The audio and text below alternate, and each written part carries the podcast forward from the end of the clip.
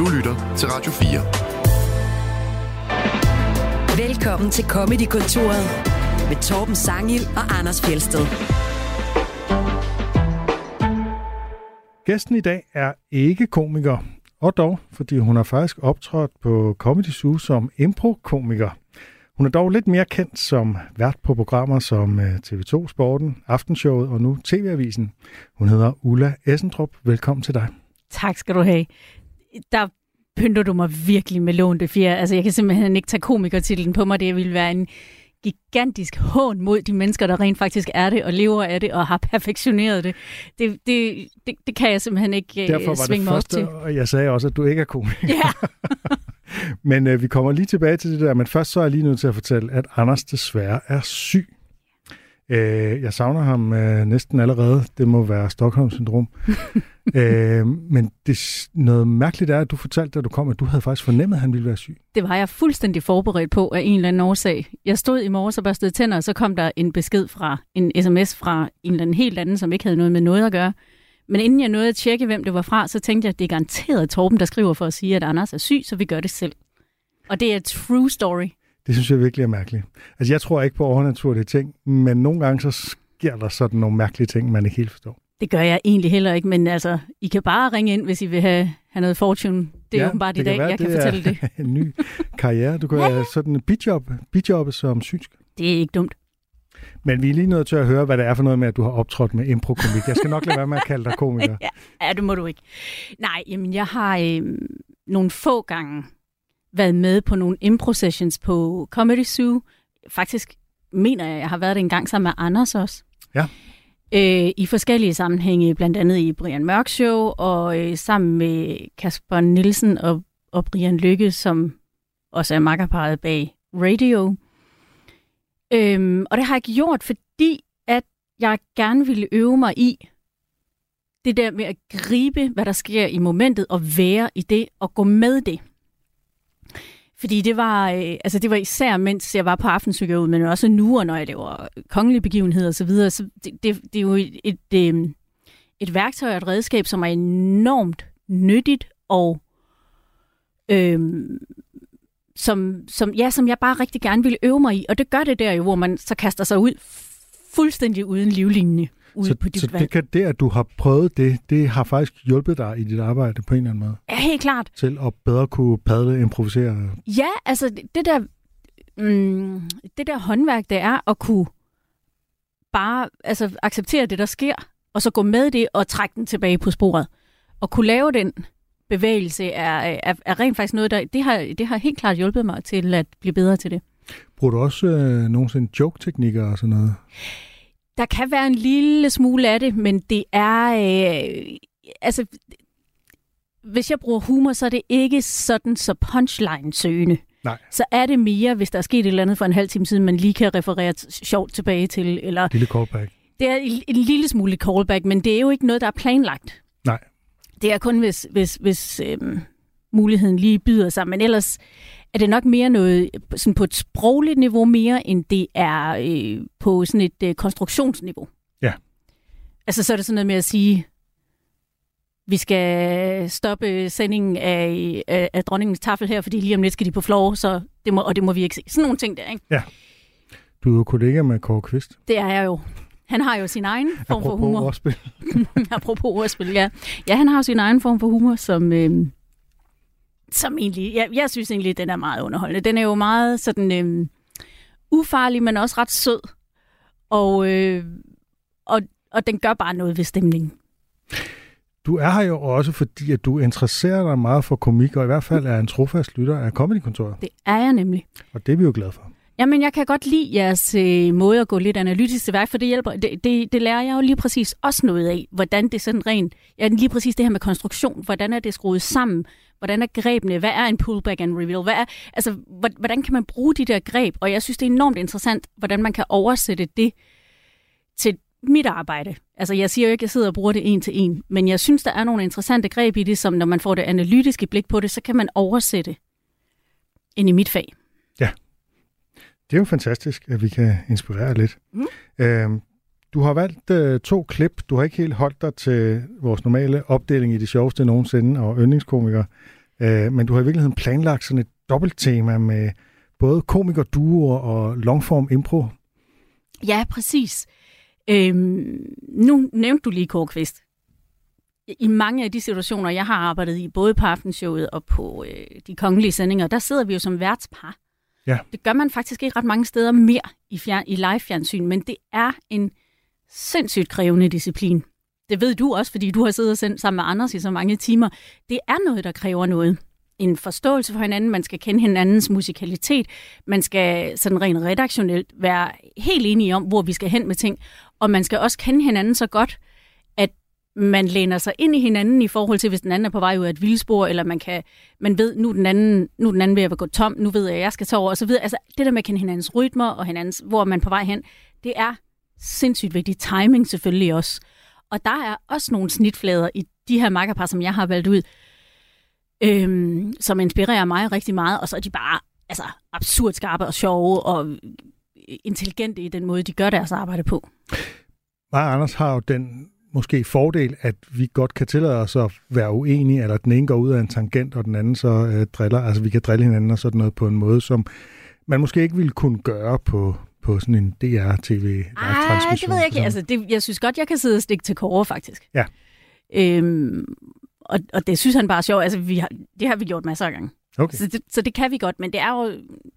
Nogle gange er det lidt mere stramt format, men andre gange, så har vi har jo for nylig siddet og sendt i 10 timer, 10 live-timer sammen, så er der jo plads til at... Var det øh, noget prins Christian? Det var prins Christians 18 års Ja. ja. fødselsdags. Jeg må indrømme, jeg ser ikke de der kongelige udsendelser, så jeg har ikke... Skam dig. Ja. jeg er ikke så royal. Ligesom Ej, jeg ikke øh, øh, tror på det overnaturlige, så er jeg heller ikke så royal. Det er noget forfærdeligt noget. Nå, men det første klip, du har valgt, det er med øh, Amy Poehler og Tina Fey øh, som værter på Golden Globe i 2015. Øh, hvad er det, du især synes, de to er gode til? Med dem, der mærker man, hvor helt utrolig godt de kender hinanden, og hvor stor tillid de har til hinanden, og hvor stor kærlighed de har til hinanden. Fordi alt er tilladt i deres space, fordi de kan hjælpe hinanden med alt, de kan sætte hinanden op til alt, og de kan redde hinanden ud af alt, hvis der er noget, der skal reddes, og de kan bygge ovenpå, hvad den anden gør. Så uanset hvad, så har de bare hinanden. De griber hinanden hele tiden, og de fører hinanden videre hele tiden. Øhm, og den der disciplin med, og det, det, det kommer nok også især øh, til udtryk i det næste, vi skal høre senere, men det der med hele tiden at give hinanden sukkerbolde, synes jeg er en undervurderet, et undervurderet greb, fordi der er så mange, der kan finde på at sidde og være i makkerpar og selv føle, at det her det handler om, at jeg skal shine. Men hvis man er god til at give den anden sukkerbold, og hele tiden give den anden nogle assist til at sparke nogen i mål, jo bedre kommer man jo til at se ud samlet, og jo bedre går udsendelsen samlet. Og en sukkerbold, det er, at man spiller op til den anden, så den anden kan få lov at... Ja, en sukkerbold er den helt præcise, perfekte aflevering til den anden, der så kan score et topgodt, afgørende, lækkert mål. Du er tidligere sportsjournalist, kan man godt høre. Ja. Synes du, de er bedre sammen end hver for sig? Eller er de bare også gode sammen? Jeg synes også, de er gode. Altså, de er jo... Den, den comedy, som jeg kender dem for, er for eksempel i uh, 30 Rock, som uh, Tina Fey jo også har været med til at skrive. Og Ja, hun har jo simpelthen Ja. lavet den. Ja. Og det synes jeg er altså, øh, øh, altså en kæmpe præstation. Det hun Ja. ja. har skabt med 30 Rock, som jeg i øvrigt fik lyst til at gå ind og gå i gang med en gang til. Det tror jeg simpelthen bliver et projekt næste gang, jeg har tid til det. Måske i juleferien. Jeg ved ikke, om den kan streames nogen steder. ja, lige det nu. ved jeg faktisk heller ikke. Den flytter hele tiden. Og så øh, Amy Poehler i øh, Parks and Rec, som jo også bare var øh, altså et studie i, hvordan man kunne lave, hvordan man på i, i moderne kontekst kan lave en sitcom, der, der fungerer, men som er lavet med kærlighed, altså til, til alle figurerne, og til altså på en måde, hvor øhm, hvor det aldrig bliver ondskabsfuldt, men, men og, fordi det kræver nemlig noget rent teknisk af, hvordan man skruer jokes sammen. Og der er de jo heller ikke, de, de jagter jo heller ikke hele tiden en punchline, for eksempel. Der er det jo mere situationerne, der er komiske, eller deres mimik, eller deres timing, deres pauser, alt det der. Det, det er jo sådan, det, det er alt det der lim også, der er sjovt. Så på den måde, jeg beundrer meget, hvad de kan være især, men de er jo fire fejre sammen. I øvrigt, altså, de jo simpelthen lige startet en turné i USA sammen, de to. Og Nå, jeg ja. gad så godt vide, Det hvad det er. Hvad er det? Hvad, hvad gør Jamen, de? Laver de stand-up? Hvad gør de? Jeg vil så gerne se, hvad det egentlig er. Det kan jo være, at det ender på en eller anden kanal, man Ja, kan streame. det kan man håbe på. Vi skal høre det her klip fra Golden Globe, og typisk for de her prisuddelinger, så øh, roaster de nogle af de nominerede og andre berømtheder, der sidder nede i salen. Og her der begynder vi med lidt kærligt drilleri til George Clooney, der sidder sammen med sin hustru Amal. Clooney married Amal Alamuddin this year. Amal is a human rights lawyer who worked on the Enron case, was an advisor to Kofi Annan regarding Syria, and was selected for a three person UN commission investigating rules of war violations in the Gaza Strip. So tonight, her husband is getting a Lifetime Achievement Award.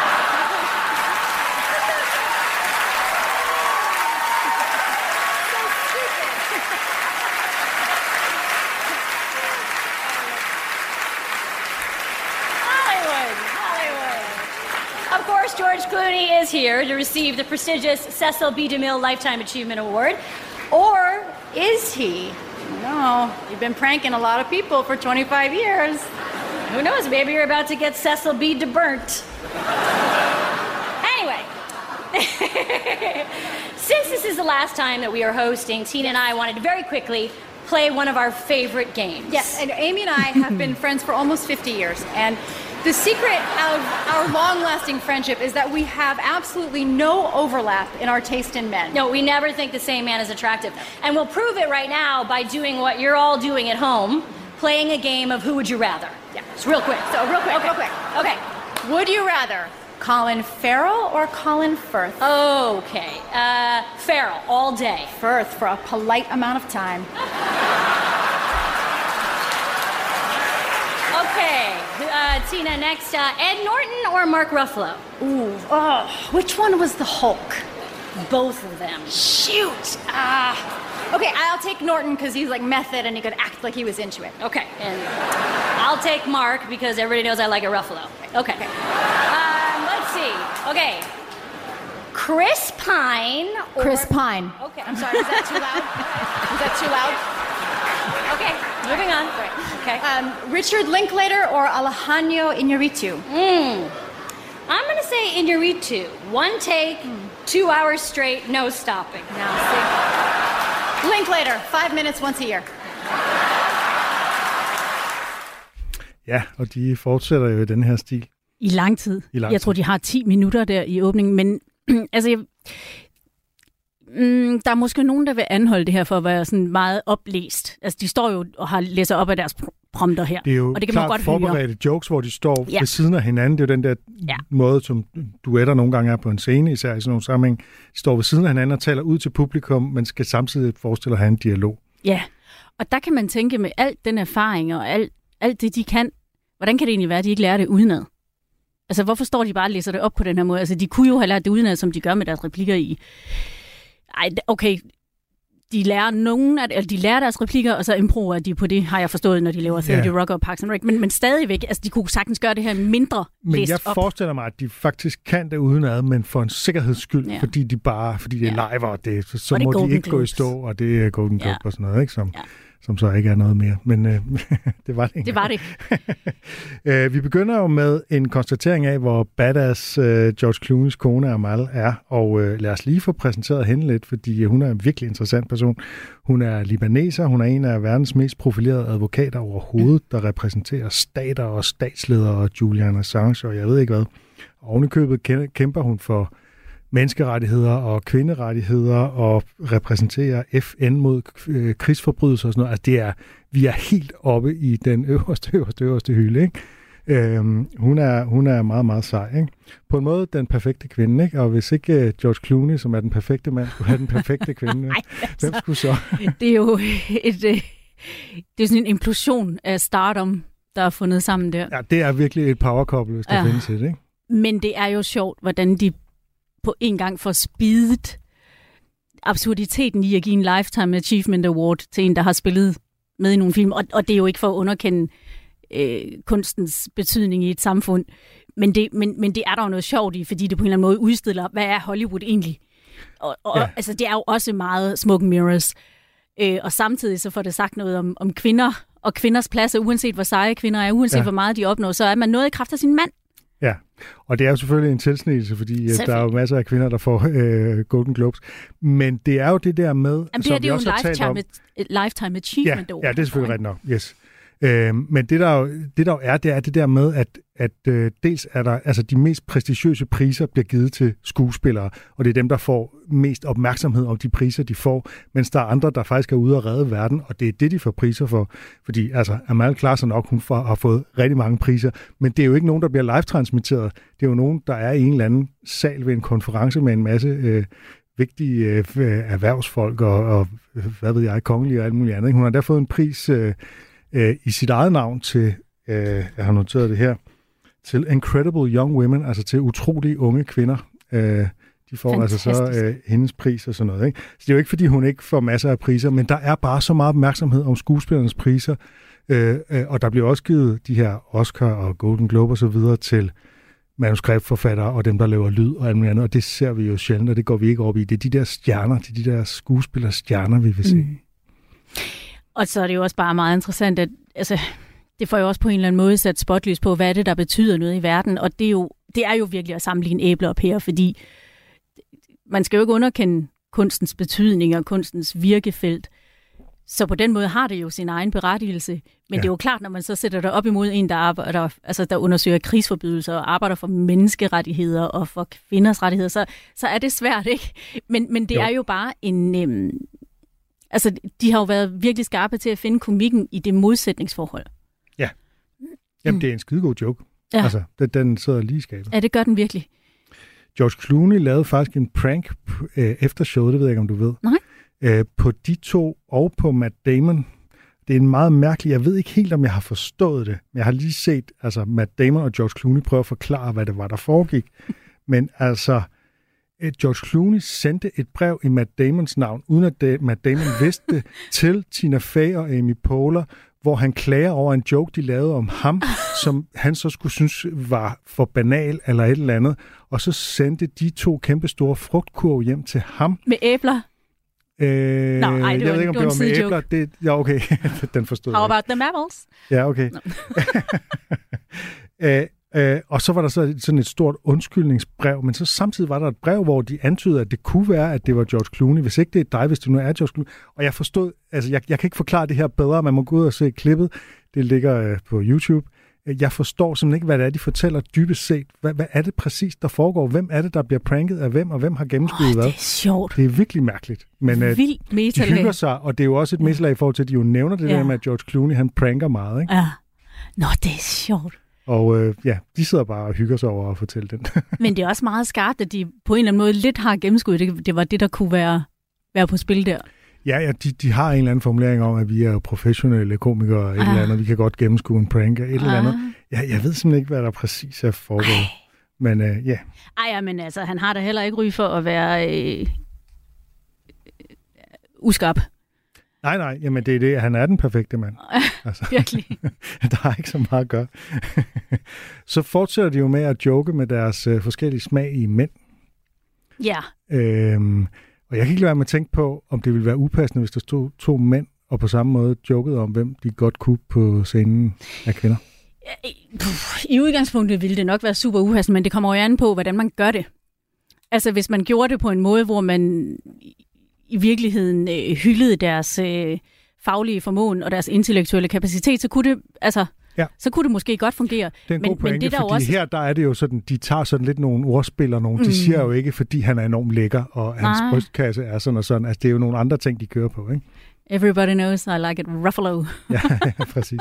men, men, men det er jo også lige præcis det, som, som de udstiller med det her. Altså, altså det er sådan, mænd plejer at tale om kvinder, men, men nu er vi, altså, de repræsenterer jo også en eller anden frigørelse i, i den, lige den der lille Ja. bid, en eller anden form for frigørelse, og, og tage, altså en, et, tage sit ejerskab over sin egen seksualitet med Ja. i det, øh, som de taler om her. Øh, så altså, jeg, jeg synes også, jeg synes virkelig, det er skarpt, men det, men, men det kommer jo faktisk ud af, jeg tror faktisk nok, det er noget, de har talt om internt, de to, at det er faktisk en del af årsagen til, at deres venskab fungerer, at vi har bare ikke den samme smag i mænd, så Okay, vi kommer der, aldrig der er en på anden kant der. virkelig kerne i det. Men det tror jeg. Det mener jeg, jeg har læst et sted. Men er de ikke faste parforhold? Nu ved du Jo, jo, jo, jo, jo, men derfor kan man... Dem kan man altså, godt de, drømme. de har jo ja, ja. kendt hinanden siden en gang i 90'erne, ikke? Ja, i 50 år siger de. Ja, helt rigtigt. Det er nok også en overdrivelse. No bit. Øhm, Nej, de siger jo, at deres børn skal giftes. Altså, det er jo... det er er jo arrangeret ægteskab Ja, fuldstændig. øh, i den moderne verden. Ja. Okay. De Øh, kalder sig også Lina Dunhams mom. så- Men, ja. men ja, der er mange interne jokes. Jeg kan høre, Ja. du kender dem rigtig godt.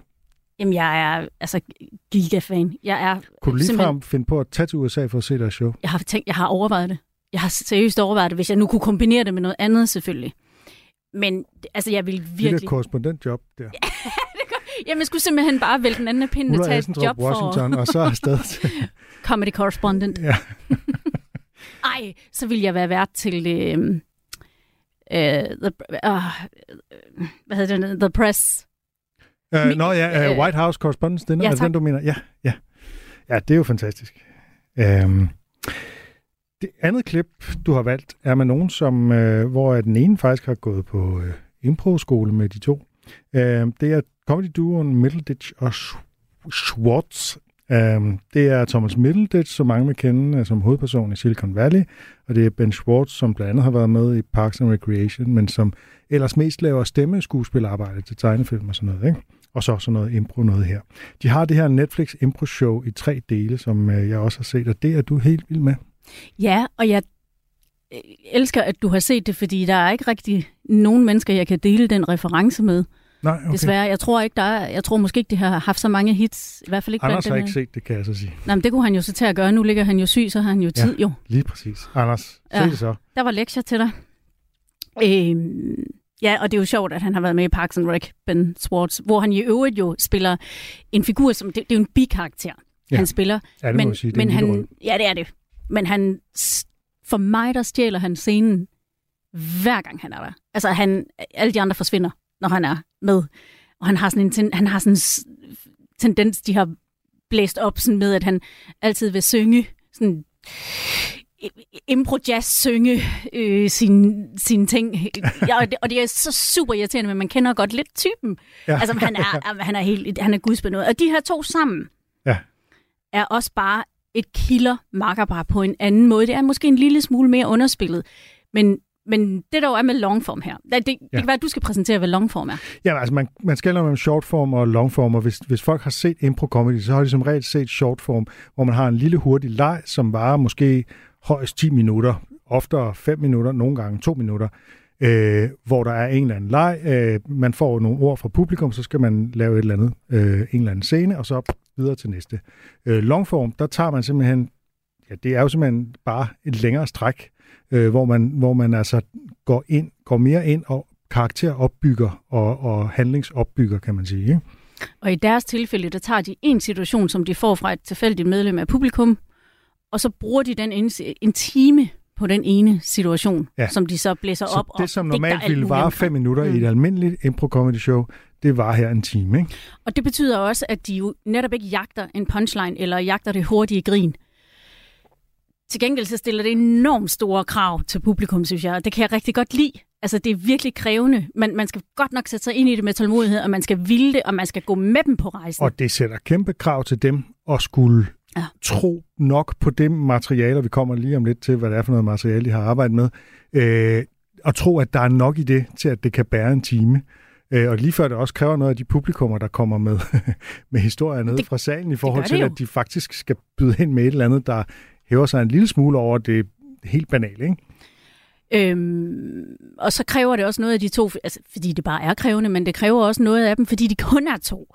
Altså, jeg synes, at i de mange longform Ja, så er man tit flere. setup, der er man nemlig flere øh, til, til at bygge nogle nye karakterer op, og som lige kan, du ved, gå hen og prikke ind på skulderen, og så får man lige tre minutter til lige at tænke sig, tænke sig om igen. Ikke? Det gør de bare ikke. Der er bare kun de to. De laver så forskellige karakterer øh, ind i det. Og Ja, sådan, det er men, de så nødt til. Så Ja, ja, det- der, er, det er begrænset, hvad de egentlig har. Altså, de kan jo ikke lave sådan en scene med tre, hvor der er en konflikt eller et tre, trekantsdrama eller sådan noget. Så skal den ene gå ud og komme ind som den tredje part. Og sådan noget. Mm. Så de kan aldrig være tre i et rum sammen. Altså, det sætter faktisk nogle virkelig mange begrænsninger. men også, også sindssygt store krav. Ja. Og her der kommer de så til at bygge op til, til sådan et helt bryllupsselskab med alle mulige forskellige øh, karakterer og hovedpersoner og bifigurer, som de så bringer tilbage en gang imellem. Og, altså, men igen, så er vi også fremme ved, at jeg tror ikke på, at man kan det, de kan, uden at kende hinanden enormt godt. Altså Det kende hinandens mærke. måde at være man på. Kan, man kan mærke, at de kender hinanden. Ja. De, de, de, de kan spille så diskrete, det du kalder sukkerbolde, til hinanden, Ja. at, øh, at øh, de, de, de fanger dem bare med det samme. Ikke? Ja.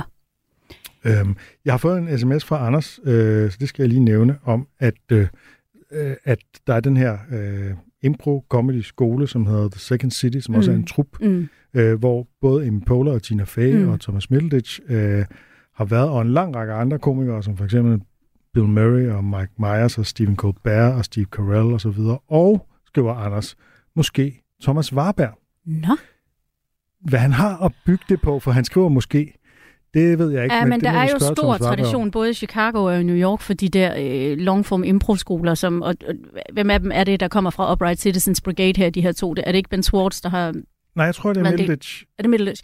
Ja. Okay. Øhm, og jeg ved, at der er flere danske komikere, der også har været over at tæerne i det derovre for at være på nogle Ja. ja. classes og sådan noget. Og der er helt sikkert også nogle danske improkomikere, Så- som jeg ikke lige Ja. ved, og derfor ikke nævner nu, så de skal ikke føle sig, jeg ved mange af dem bliver til Comedy så de skal ikke føle sig øh, overset. Det er simpelthen, fordi jeg ikke ved, jeg, jeg har ikke styr på de der skoler. Men altså for eksempel satiregruppen Magt og sådan nogle, kunne godt være nogen, der har, har været over øh, og tage nogle classes, øh, kunne man forestille sig. Og det siger jeg helt ure- uresearchet. Ja, og specialklassen. Og, Sådan nogle, ja, lige ikke? præcis, ikke? Øhm, det er lidt svært at spille klip fra de her impro-shows, ja. fordi man som regel øh, bygger noget langsomt op, og især når det er longform, så bliver det bygget langsomt op. Ikke? Øh, så lad os simpelthen lige forklare, inden vi kommer ind, at de har fået, du var inde på det øh, før, de har fået en historie fra nogen i publikum. Det er en lidt fragmenteret og forvirrende historie om, at nogen skal giftes, og deres venner skal med, men, men det er uklart, hvad deres relationer er, fordi så mødte de dem på en parkeringsplads, og nogen har datet nogen, da de gik i 6. klasse, og øh, ja, en kort mand øh, har bruden, den kommende brud datet, men han skal med til brylluppet, og det er sådan, øh, og jo mere, at de spørger ind til de her publikums historie, des mere mærkeligt bliver det Ja, det er faktisk. super forvirrende. Ja, fuldstændig. Men det giver dem jo nogle muligheder, fordi det, der er så mange huller i den fortælling. Den, den hænger ikke sammen. Det giver mulighed faktisk. Det, det, I stedet for, at det er en lukket fortælling, så er det en åben fortælling. Det giver dem en masse muligheder for selv at finde på deres Det er egen nemlig lige historie. præcis det. Jeg tror, de har begge to stået og tænkt, hold op en gave, vi lige har fået her. Fordi at, Og jeg at de kan nemlig selv fill in the blanks. Og jeg tror, at de tre timer, der ligger på Netflix, det er, det er tre, de tre bedste aftener, hvor de har fået de bedste historier ud af Fire. x antal. Ud af fire? Mm. Det er noget, du ved. Mhm. Du ved så meget. Hvad, Ja, men hvad, altså, hvad, hvad ved nu du har jeg lige sagt noget helt uresearchet, så bliver jeg nødt til at sige noget, der, der, der får mig til at lyde som om, at Så- jeg ja. arbejder som journalist. Ikke? Så hvad, hvad handler den fjerde, eller hvad sker der med den fjerde? Øh, Hvorfor jeg kan ikke huske, hvad der, hvad der... Jeg ved jo ikke, hvad der sker i den fjerde. Den kom Nej. bare ikke med, men de lavede fire for at have en at klippe ud. Okay. Øhm, og jeg havde en engelsklærer i gymnasiet, der altid sagde, når du synes, du er færdig med at skrive din stil, så, så øh, tag 25 procent væk. Så har du øh, det bedste tilbage. Ikke? Så det, det, ham har de helt sikkert lyttet til, og så er det det, de har gjort. Øhm, men de har jo også, de havde rigtig svært ved, det bliver godt nok et tidsspur, men de havde rigtig svært ved overhovedet at få det her solgt ind nogle steder. Fordi hver gang de gik ud og pitchede det, så sad de der executive, ex- executives og sagde, hvad handler det om? Ja. Hvad er handler om? Det ved vi ikke. Det ved vi jo ikke. Og så, og så er Nej, det, så er der det godt nok de svært. lavet Ja, det, lige så de kan præcis, ikke ikke? vise noget. De skal bare sige, jamen det er jo longform præcis. impro, det er jo på Så scenen. det, de gjorde, vi... det var at invitere, så satte de det op. Ja. Øh, og hyrede, som de, og det, har de, det, det går de meget op, de har hyret, altså, de havde ni kameraer på, sådan at de var helt sikre på, de kunne klippe ind i, øh, på, på nær skud af deres ansigter, lige præcis når de gerne ville selv. Og hvornår, altså, så de helt selv kunne Så styre, de hvornår de havde det ligesom store billede. styret klipninger, ja. Så det gjorde de. Og så inviterede de en af den, de der executives, og så øh, blev det solgt på den måde. Okay, så, Fordi så de- Netflix købte det på sådan en Ja, prøve... på sådan en øh, prøveting der. Ja. Og så øh, jeg kunne de jo ligesom selv klippe det sammen på en måde, og så de har selv siddet med til klipningen og, og sørget for, at, at den fik den timing, de gerne ville have, og de ansigtsudtryk og så videre, de gerne ville have med. Det synes jeg, Ja. ja. altså det, det er ret øh, passion, så er det virkelig Conor Morter, ikke? Og vi vil anbefale, at man går ud på Netflix og ser det her, øh, og ikke bare øh, Og jeg ved forlader godt, os på det her lydklip, øh, øh, øh, der kommer lige om lidt. og der er nemlig nogen, der godt kunne få den modstand i sig, og det havde jeg også lige der tændt for det, at det, det, åh, det smager lidt meget af teater, og puh, Ja, man skulle have været der og sådan noget, ikke? nej, se det, se Ja. det. Bare se det. Ja. øh, vi kommer ind, hvor de går i gang med at improvisere den her lange sketch baseret på det her. Øh, men det vi hører, det er altså en lille bid af en version, der er sammenklippet på YouTube. Øh, så ja, man skal se det på Netflix for at få den fulde oplevelse. Twin tail? Shit. That's I'm awesome. nervous. I'm nervous. Of course you are. Yeah, yeah. nervous, I mean, yeah. I'd never do what you do, but yeah. What? I'd never do what you're doing. Sorry. Get married? I wouldn't. But that's too cool, man. That's awesome. Yeah, yeah. I made the right choice. I made the right choice. Of course you did. All right, cool, Of course cool, you cool. did. I mean, for you. Yeah, thanks. All right, it's just a little bit weird. You know what I mean? Like, You know uh, what's weird, actually? Um, I just found out. I, I probably shouldn't tell you this. No, go, go, go, go. Come on. Is it gonna fuck me up a little bit or no? Uh. Is it gonna fuck me up a little bit or no? Be honest. Right now, I feel pretty nervous. Is it gonna fuck me up a little bit or no? I don't. I don't know. I sh- I'm not going to tell you. Okay. All right. Good talk. I trust you. Hey, trust you. Uh, I'm. I actually am going to tell you. Okay, go. Yeah. So I just found out that Kathleen, uh, she dated Short Paul. Can you do me a favor? Yeah. You're my best man. I need you to do me a favor. Look at me in the eyes. I'm your best man? Yes. Listen, this is the wedding. oh no, I was gonna. That's fine. That's fine. Okay. You're my. You're my best man. Okay. What about your brother? I don't trust him. Okay. Go to Short Paul and just make sure he's not going to do one of those weird things where you snap out in the middle of the reception. And you're like, I, I say something mean. You know what I mean? Yeah, the I part, object, I in the part of the wedding where the where the minister says, "Does anyone want to say something mean?" Yeah. Yeah. The part of where someone wants to say something. Det er sjovt, fordi Ben Schwartz var lige i gang med at bygge noget op der. Ja. Og så får han sagt, you're my best man, og han mente ikke best man, han mente min bedste ven, ikke her? Og så Tror griber, så griber Middleditch den med det samme og siger, I'm your best man! Altså som, som i, om, at han er blevet øh, overrasket af det. Og så har øh, Ben Schwartz ikke andet valg, end at gå med. Ja, det er du. Og siger, men hvad med din bror? Altså, så går du ud af en helt anden tangent. Ja. Hvor Ben faktisk lige var i gang med at bygge noget op. Og det er så skarpt, hvordan de bare kan gå med hinanden. Ja. Jeg opfatter det dog sådan, at han, at han, han siger, han, at han mener øh, follower, altså best man, Okay. men at han bare øh, regner med, at Middleditch vil ligesom Ah, ja, være, videre, øh, altså allerede ved det. Mm. Så, så det han vender situationen ved Ja. at være overrasket over, fordi det vidste han ikke i forvejen. Ja. Øh, mens at Schwartz han ligesom tænker, at det er etableret for længst, fordi nu har vi den her snak lige inden brylluppet og sådan noget. Ikke? Han twister den virkelig der. Ja, og det er jo sådan, øh, der er også i begyndelsen, ikke, hvor at øh, Middleditch laver, det vil, det vil være sådan en sukkerbold, ikke? Han, som han kaster over til Schwartz, hvor han siger, jeg vil aldrig gøre det, du gør. Så kan Schwartz selv få lov at definere, hvad det er, get married, ikke? Og hvor er det bare altså sublimt håndværk. Ja. Og give så meget spillerum, at man ikke selv, at man ikke definerer for den anden, nu skal du gå med mig herhen, men man, man giver dem et spillerum, og, og så selv, at de kan definere, hvor de vil gå hen med det. Det er, Og det er essensen af impro comedy, det er, at du, som du siger, ikke, man lægger op til de andre. Det, det, det, det, ej, det, hele det er essensen af, når de er dygtige til det. Ja, når de, ja, ja, ja. Ja. ja. Nå, men det er også essensen, hvis du er en, hvis du er en impro comedy lærer, så er det det, de vil sige Ja. er essensen. Det er det, de, det, det I Men skal lære. Jeg Øh, tror, det er vildt svært. Jamen, det tror jeg også. Og det, som øh, de nogle gange siger, øh, når de skal bagtale stand-up-komikere, det er, at når de har stand-up-komikere med, så er det noget af det, som stand-up-komikere virkelig skal lære. For stand-up-komikere er vant til, at de skal komme med punchline, og de skal shine, og det skal være dem, der er de sjove. Og der skal de simpelthen lave en, altså de skal ændre deres mentalitet, når de går ind i en impro-trup, fordi de skal servere for de andre, i stedet mm. for øh, Ja. at komme med punchlines til de andre, i hvert fald meget af tiden.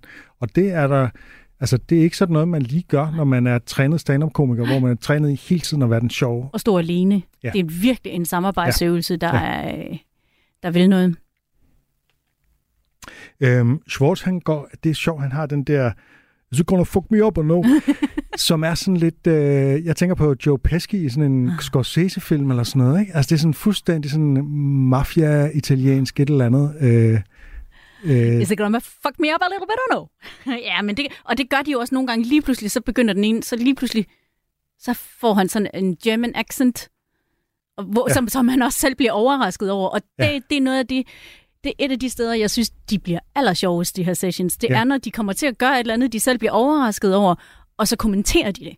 For eksempel på et tidspunkt, så står den ene og skal gøre sig klar til bryllup og justere på sin... Nej, først justeres et slips, og lige pludselig bliver det til, at han står og justerer sin butterfly, og det kan han godt selv mærke, det er mærkeligt. Så han kommenterer på, nå, nu har jeg så åbenbart både butterfly og slips på, og, og de glemmer, hvor de har etableret, at der er en dør, så, så de går ud af den forkerte dør, og så kommenterer de på, at de går ud af den forkerte dør. Ja. Så nogle gange så bryder de også med historien og med kontrakten om, hvad det egentlig er, vi laver. Og det er jo også en måde, man kan drille på i Impo Comedy, altså at nogen laver en bevægelse, og så, så omfortolker den anden det, og tvinger den, som laver bevægelsen, til at omfortolke sin egen bevægelse. Noget, som er en af de der øh, shortform øvelser, som er, at man siger frys, og så er situationen en anden, så står man med armene på en eller anden måde, og så er det lige pludselig en helt anden situation. Øh, det er noget helt andet, man har i armene, eller et eller andet. Ja, man er på vej til at kravle op i et træ, så bliver der sagt frys, og så er du lige pludselig ude på havet. Hvad er det så for en bevægelse, du egentlig havde gang i? Ja. Det er vildt, vildt, vildt, vildt krævende. Og det er jo også det, der kan... Jeg kan godt forstå, hvis nogen står lidt af på det, for, for, fordi hvis man ser noget, der ikke fungerer særlig godt, så kan det virkelig være pinsomt at komme igennem. Men det, der jo er kunsten med, med det, de gør, det er jo at få det til at se let ud. Og det er nemlig noget, jeg kan spejle mig i, fordi det er jo også kunsten i mit arbejde, det er at få det til at se let ud. Men lige så snart man gør det, lige så snart man har succes med det, så tror folk ikke, det er svært. Siger du, at det ikke er let at være nyhedsjournalist? Little bit. siger, det siger jeg. Jeg, siger, jeg synes ikke, det er nemt. Jeg synes, det kræver, det kræver noget. Det er jeg ikke i tvivl om. Du lytter til Comedykontoret med Torben Sangel og Ulla Essendrup. Vores tema i dag, det bliver nyhedssatire i anledning af, at du jo er blevet nyhedsvært. Ja. Adskiller det job så meget fra at være vært på aftenshowet? Øh, der var nogle andre øh, rum for armbevægelse på aftenshowet, fordi aftenshowets program i sin natur jo spændte meget, meget bredt. Der var jo også meget identitetsindhold. Øh, der var meget, der kunne være sjovt, der var noget, der kunne være rørende, der var politikere, der var nogen, der skulle stilles til ansvar, der var nogen, der skulle lov at udfolde deres historie. Det var enormt bredt på den time eller 58 minutter, eller hvor lang tid det nu var, som skulle foldes ud, og derfor skulle ens palette også være enormt bred. Nu på øh, TV-visen, der er det jo nogle lidt mere øh, en snæver defineret nyhedsramme, som øh, i sagens natur er lidt mere alvorlig, fordi det, der sker i nyhedsbilledet lige nu, er jo bare absurd alvorligt. Og derfor er det jo bare, der er nogle armbevægelser, der slet ikke er plads til lige nu, ja. men som så kan måske komme på andre tidspunkter. Men nu laver, og det, det er også derfor, jeg er glad for at have kombinationen af at lave andre ting i huset, fordi så er der plads til, at man også kan udfolde lidt mere af sig selv. Der er ikke altid så meget plads til personlighed, for eksempel, i, i et meget stramt format. Nej, Øh, vi, øh, vi laver det her nyhedssatire-tema, og det er sådan i dobbeltbetydning af satire over nyhederne, men også, at de her nyhedssatire-formater er i et nyhedsstudie. Altså det vil sige, at satire-verden mm. leger nyhedsvært på en eller anden måde. Ikke? Og, øhm, det har Tina og Amy jo også gjort på Saturday Night Live. Det har de, ja. Øh, det er jo en af dem, der har opfundet den der, og det synes jeg i virkeligheden er ja. det sjoveste del af Saturday Night Live, øh, fordi øh, det andet, det er jo sådan mere traditionel øh, revy-satire. Øh, jeg, jeg synes, det er sjovt, når man har et eller andet nyhedsklip at tage mm. afsæt i. Helt sikkert. Øhm. Det var jo noget af det, jeg, jeg, jeg øh, der var et af mine højdepunkter ved det, der hed Live fra Bremen engang, hvis man kan huske det. Det var jo, når de havde den, det, det der lille segment. Det var ofte Lasse Rimmer, ja.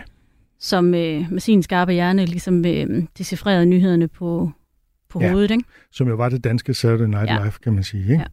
Ja. Uh, vi begynder faktisk med noget, som du på en måde havde foreslået, eller noget, der er relateret til noget, du har foreslået, nemlig radio. Uh, så fortæl lige om din kærlighed oh. til Undskyld, vi råder. Jamen, vi har jo ikke ret meget tid, Torben. Nej, men det går nok. Nej, men øh, der er jo det med Kasper Nielsen og Brian Lykke, som, står, som oprindeligt står bag det, ikke? At, at de, har, de har også dyrket meget med longform. Og jeg har, det, det er der, jeg også har været ind over og radio på. er jo en meget, meget lang longform. Ja, det må man sige. På, og, på og før radio lavede de nogle andre øh, podcasts, som blandt andre Livets Vand, som er noget for, for mig noget af det mest brillante, intelligente radio drama comedy, der nogensinde ja. er lavet, og jeg synes, den er for under, undervurderet. Ja. Altså, jeg forstår ikke, der ikke er flere, der raver over den på samme måde, som jeg gør, men den er sindssygt krævende. Altså, man er ved at rive håret ud af sig selv på, hvor langsomt det går de første mange afsnit, men man skal blive i det, og man skal gå ind i det univers, som de er så dygtige til at ja. Øh, bygge op.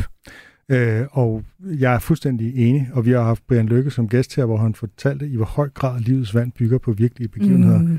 Øh, hvilket faktisk, jeg var decideret chokeret over det faktisk. Ja. øhm, så vi har anbefalet den før, men vi anbefaler den gerne igen. Livets vand, øh, den, må kunne, den må ligge på fire, det nye 24-7, det falske 24-7 nu, øh, tror jeg nok. Øhm, men vores klip, det er ikke fra Undskyld, vi ruder. Det er fra den korte radioavis, der jo er en fortsættelse af den korte radioavis. Og øhm, på den korte radioavis, der har i en lang periode været sådan en større nyhedsfamilie, hvor Kirsten Birgit ikke har været den eneste nyhedsvært. Der har også været Anja Sofia Jackson Winter Jensen, spillet af Anna Jul. Øh, og vores tidligere producer på Comedykontoret, Christoffer Lind, har også været nyhedsvært derinde. Øh, men nu er de øh, alle nyhedsværterne blevet fyret ved sådan en meget kikset prikkerunde, Claus Bundgaard han øh, foretog. Og fra 1. december er Kirsten Birgit alene på pinden. Der er simpelthen pause her i november. Vi skal høre en nyhed om Lars Lykke fra den 25. oktober. Og nu, live fra Radios ambassade i København. Her er den korte radioavis med Kirsten Birgit Schøtzgrads Hasholm.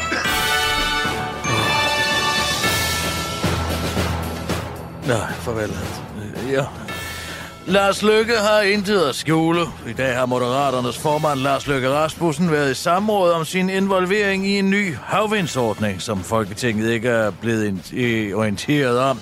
Det store spørgsmål er, om Lars Løkke har fået kontant partistøtte fra milliardkoncernen Copenhagen Infrastructure Partners, bedre kendt under forkortelsen CIP. Det er et spørgsmål, som rejste sig efter netmediet Zetland for første gang nogensinde stod bag en regulær journalistisk historie ved at afsløre, at lille Lars fra Græsted på de indre linjer har kørt sin helt egen lille kamp for at redde det vindmølleprojekt, kaldet Viking Banke, som CEP står bag sammen med Ørsted. Et af de presserende spørgsmål er, hvorvidt CIP har fået installeret endnu et fadelsanlæg i Lars Lykkes lejlighed i Nyhavn. Der er også undrende over de mange paller af polske cigaretter, som er blevet spottet ved hans adresse. Selv benægter han alt. Også at der skulle være noget odiøst i, at CIP angiveligt har doneret hundredvis af sprutflasker til Lykkefonden. Til den korte radioavis udtaler Lars Løkke, at det er rigtigt, at han har modtaget en del sprut, men afviser, at det ikke er gået efter bogen. Flaskerne er til min 60-års fødselsdag næste år.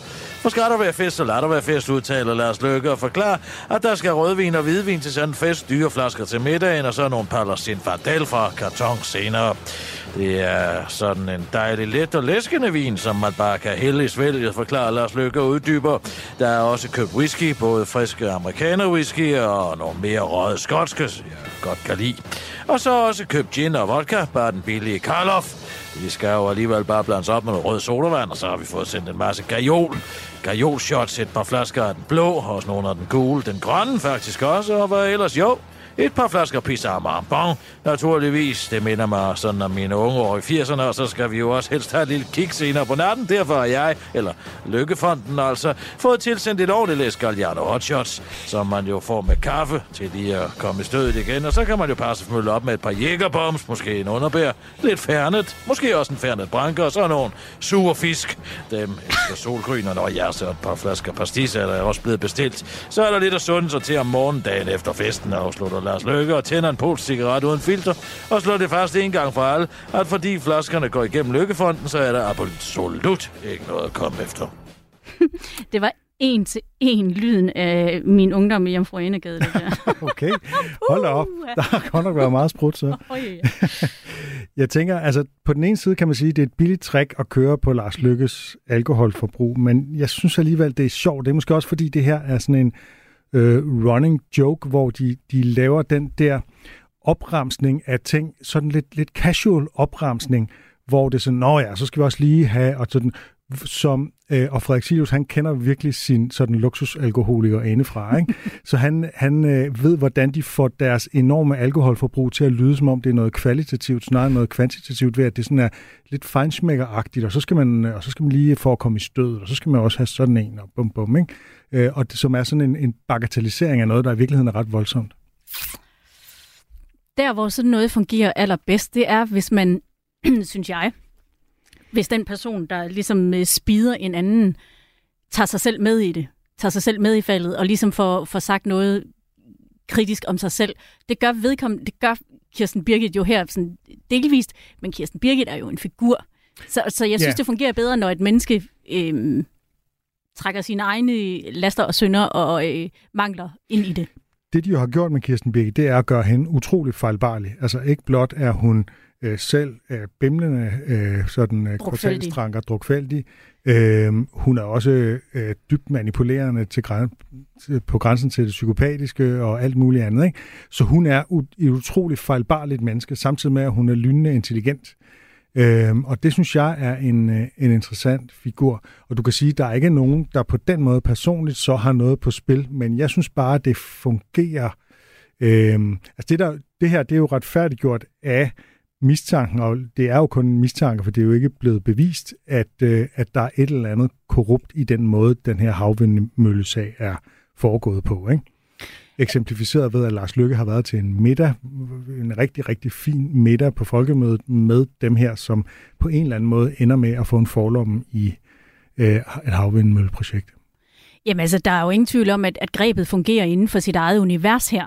Og det er jo også det, som det univers er øh, lever meget af, øh, som jeg ser på med, med meget, meget stor beundring og respekt, at de har formået at bygge en fans, fanbase op, som er helt ufattelig lojal, og som forstår hele universet, og som kender alle referencer. Og det er jo også noget af det, som det her står på skuldrene af. Så, så når hun kan det, så, øhm, eller når, når, de, når de kan det med den her figur, altså det fungerer, fordi de kan gøre det med den her figur.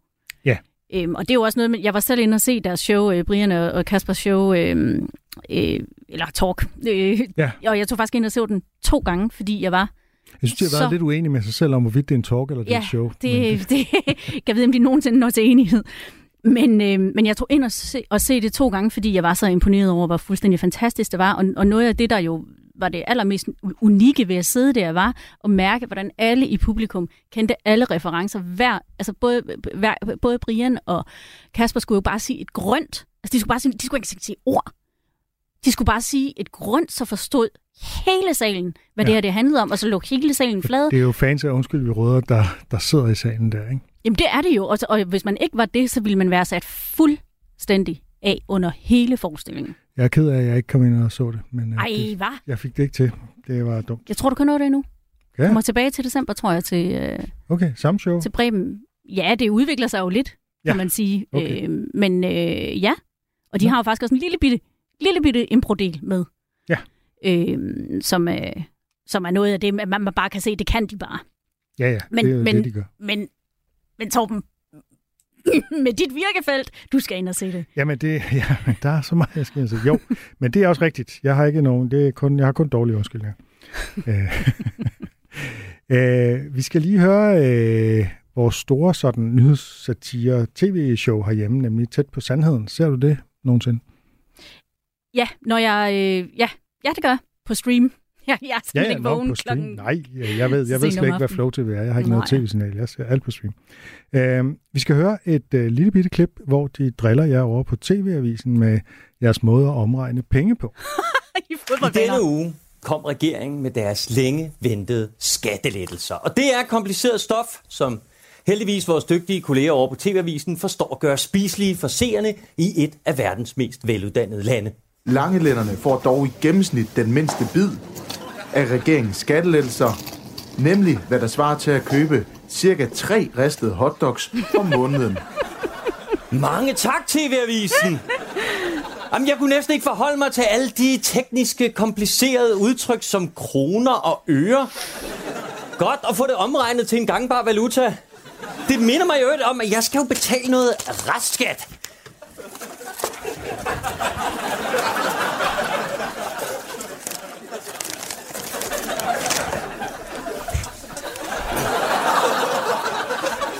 Der pakker han hotdog Så hvis sender der er nogen, der lige kan smide denne her forbi Jeppe Brugs postkasse, Ja, I formår at gøre pengestoffet spiseligt over på TV-avisen. Ja, spiseligt, lige præcis. Ja.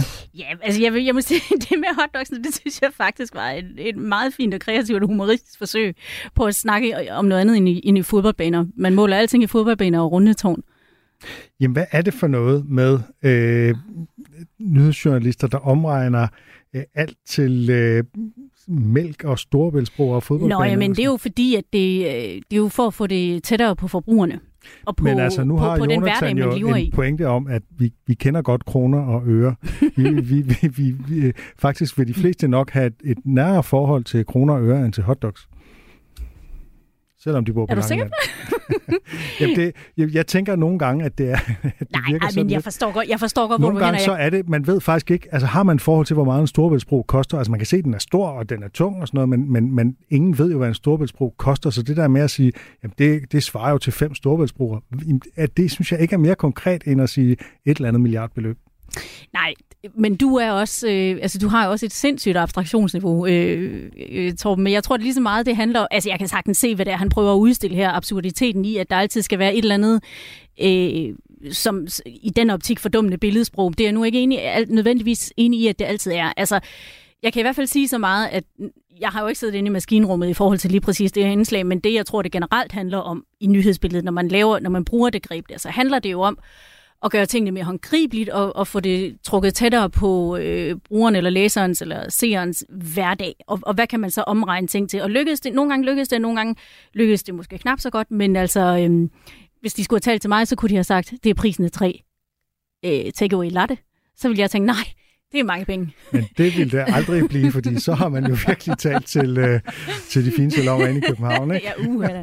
Nej, ja, men altså... Øhm, Altså, altså, det, er jo, et- det er jo et greb ligesom så meget andet, og man kan jo også vente om at sige, hvis der altid bare bliver sagt kroner og øre, så vil øh, se og brugere og så videre være ved at stå af af kedsomhed. Ikke? Så vil de jo rive øjnene ud af sig selv, på hovedet, fordi de, altså det bare bliver for tørt og for kedeligt. Og det er jo selvfølgelig det, man har forsøgt at, øh, at, at finde en vej ind i. Og, og nogle gange lykkes det, og nogle gange gør det ikke. Men altså, der bliver jo talt rigtig meget om, hvordan kan man, hvordan kan man eksemplificere noget med billedsprog for eksempel. Og det er jo så øh, en løsning her. Og jeg tænker, at det konkrete billede måske er noget med, at øh, man får en bid af kagen, men så er det på Langeland, og der er noget med Langelænder, langelænderpølser. ja, ja. Øh, jeg er bare nødt til at sige, at de billeder, der er til, det øh, kan man jo så ikke se ved det her lydklip, men de billeder, der er til, det er en tulip pølsevogn.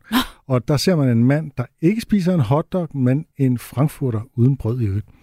Øh, så der er sådan, der er et eller andet misforhold mellem billeder og, øh, Alright. og tekst. Alright. Men altså nu er det heller ikke for, det er jo ikke for at stikke kniven ind. Det kan jeg ikke lade være med. Nu vi er nede i og nørde det her, øh, det her eksempel. Ikke?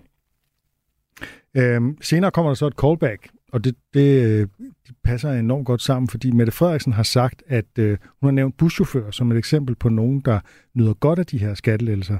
Og så går de ud og interviewer en buschauffør, som selvfølgelig siger, nej, det gør ingen forskel, fordi det er så få penge mere, hun har om, om måneden. Det er, jeg ved ikke, hvor mange hotdogs det er, det får de ikke lige nævnt.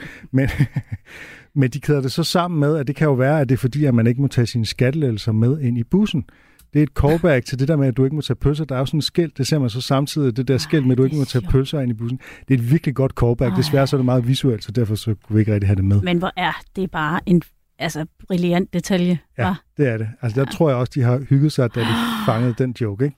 Fordi den er faktisk ret god. Altså, jeg grinede højt, da jeg så det, og jeg griner ikke så meget, når jeg sidder alene derhjemme og ser ting, men her, der griner jeg faktisk højt. Og det gør jeg. Jeg, virkelig- jeg går meget rundt med podcasts og hører alle mulige podcasts, og så griner jeg højlydt midt på Rådhuspladsen, eller i bussen for eksempel. Altså, Ja. det gør jeg tit, og det er jo, det er jo virkelig øh, Jeg gør det nogle gange. stigmatiserende, men ja. Og det, men det er, også, det er så også, øh, jeg gør det så relativt sjældent, at når jeg gør det, så er det virkelig også sådan et, en blåstempling af, at det her, det er sindssygt sjovt. Det skulle jeg lige til at sige. Er det ikke også fordi, at din øh, smag er så forfinet og raffineret af, at du har set så meget, så der skal virkelig noget til, for at det kilder dig? Jo, det handler jo mere om, at jeg skal overraskes, eller der skal, der, det skal ramme mig det rigtige ja. sted på det rigtige tidspunkt og sådan noget. Jeg ved ikke, om det og når man kender er alle mekanismer, fint. som du gør, så skal der er virkelig jo- noget til at Det er jo sådan overraske. en erhvervsskade, ikke? At når man hører meget comedy og ovenikøbet står og kloger sig om det i det her program, så, øh, så bliver man meget bevidst. Ja. Så kan man tit se, når nu kommer den der, så kommer der en ene den anden. Altså, jeg, den, ene den anden jokes er jeg fuldstændig, dem gennemskuer jeg altid. Ja. Fordi de har en så klar måde at øh, blive, altså setup'et ja. er så klart, fordi der er et eller andet, man ikke siger. Og det er så tydeligt, at man ikke siger. Ja. Øh, det, at den, dem, dem gennemskuer jeg hver gang. Så det, på den måde er jeg lidt erhvervsskadet, men jeg, jeg griner altså stadig meget, Ulla. Det er jeg glad for at høre. Vi skal til at slutte af. Allerede. Simpelthen. Ja, men og nu altså- skulle jeg jo selvfølgelig have forberedt en, øh, en fartjoke, men det har jeg faktisk ikke. Nej. Men altså, vi kan da i hvert fald takke Anders for ikke at være til stede, så jeg fik mere taletid. Ikke? Ja. Det er jo fordelen ved at, at kun at være to. Ja, Så får man lov at du, at fylde du har mere. fået lov at sige det, du gerne vil. Ja, for søren, tak. Du sidder ikke og brænder inde med et nej, eller andet her jeg, til sidst. jeg er super... Eller en fartjoke. Ej, dem har jeg ikke lige på lager, men jeg er super, super glad for at have lov. Ja, det skulle jeg jo. Vi kan da ringe til ham. Han, han, han står altid gerne standby med noget. Ej, men jeg er simpelthen så glad for, at jeg fik lov at være med, fordi, netop fordi jeg har hørt det så meget, som jeg har. Fordi jeg har en meget stor faglig interesse i de der greb, og sådan. det har været enormt interessant at lytte til jer, decifrere, hvad, det, hvad der i virkeligheden er på spil, og hvad det er, der får os til at grine, og hvad det er for nogle sproglige øh, finurligheder, der bringer tankerne i forskellige retninger, det, eller i bestemte retninger i virkeligheden. Så jeg er virkelig, virkelig glad for, at jeg fik lov at være her, nu hvor jeg jo ikke er komiker. Og øh, jeg er jo virkelig stolt af, at du siger de ting, du siger. Så det er jo perfekt. Tak for nu. Selv tak. Man har en død mand i et badekar på et hotelværelse. Krimiland genåbner sagen om et mystisk dødsfald i toppen af tysk politik. Der er ikke nogen som helst sådan umiddelbare synlige indikationer i retning af, om han er blevet myrdet, eller om han er begået selvmord. Genstand for genstand gennemgår Christoffer Lind og Anders Oris hotelværelset for spor. Livet er påklædt. Barsel, han har skjorte og slips på. Hvis vi begynder med at fokusere på badekar og på livet, så har han ikke sine sko på. Han har ikke nogen sko på. Lyt til Krimiland om Uwe Barschel i Radio 4's app, eller der, hvor du lytter til podcast. Radio 4. Det her, det, øh, det vil blive et mysterium. Ikke så forudsigeligt.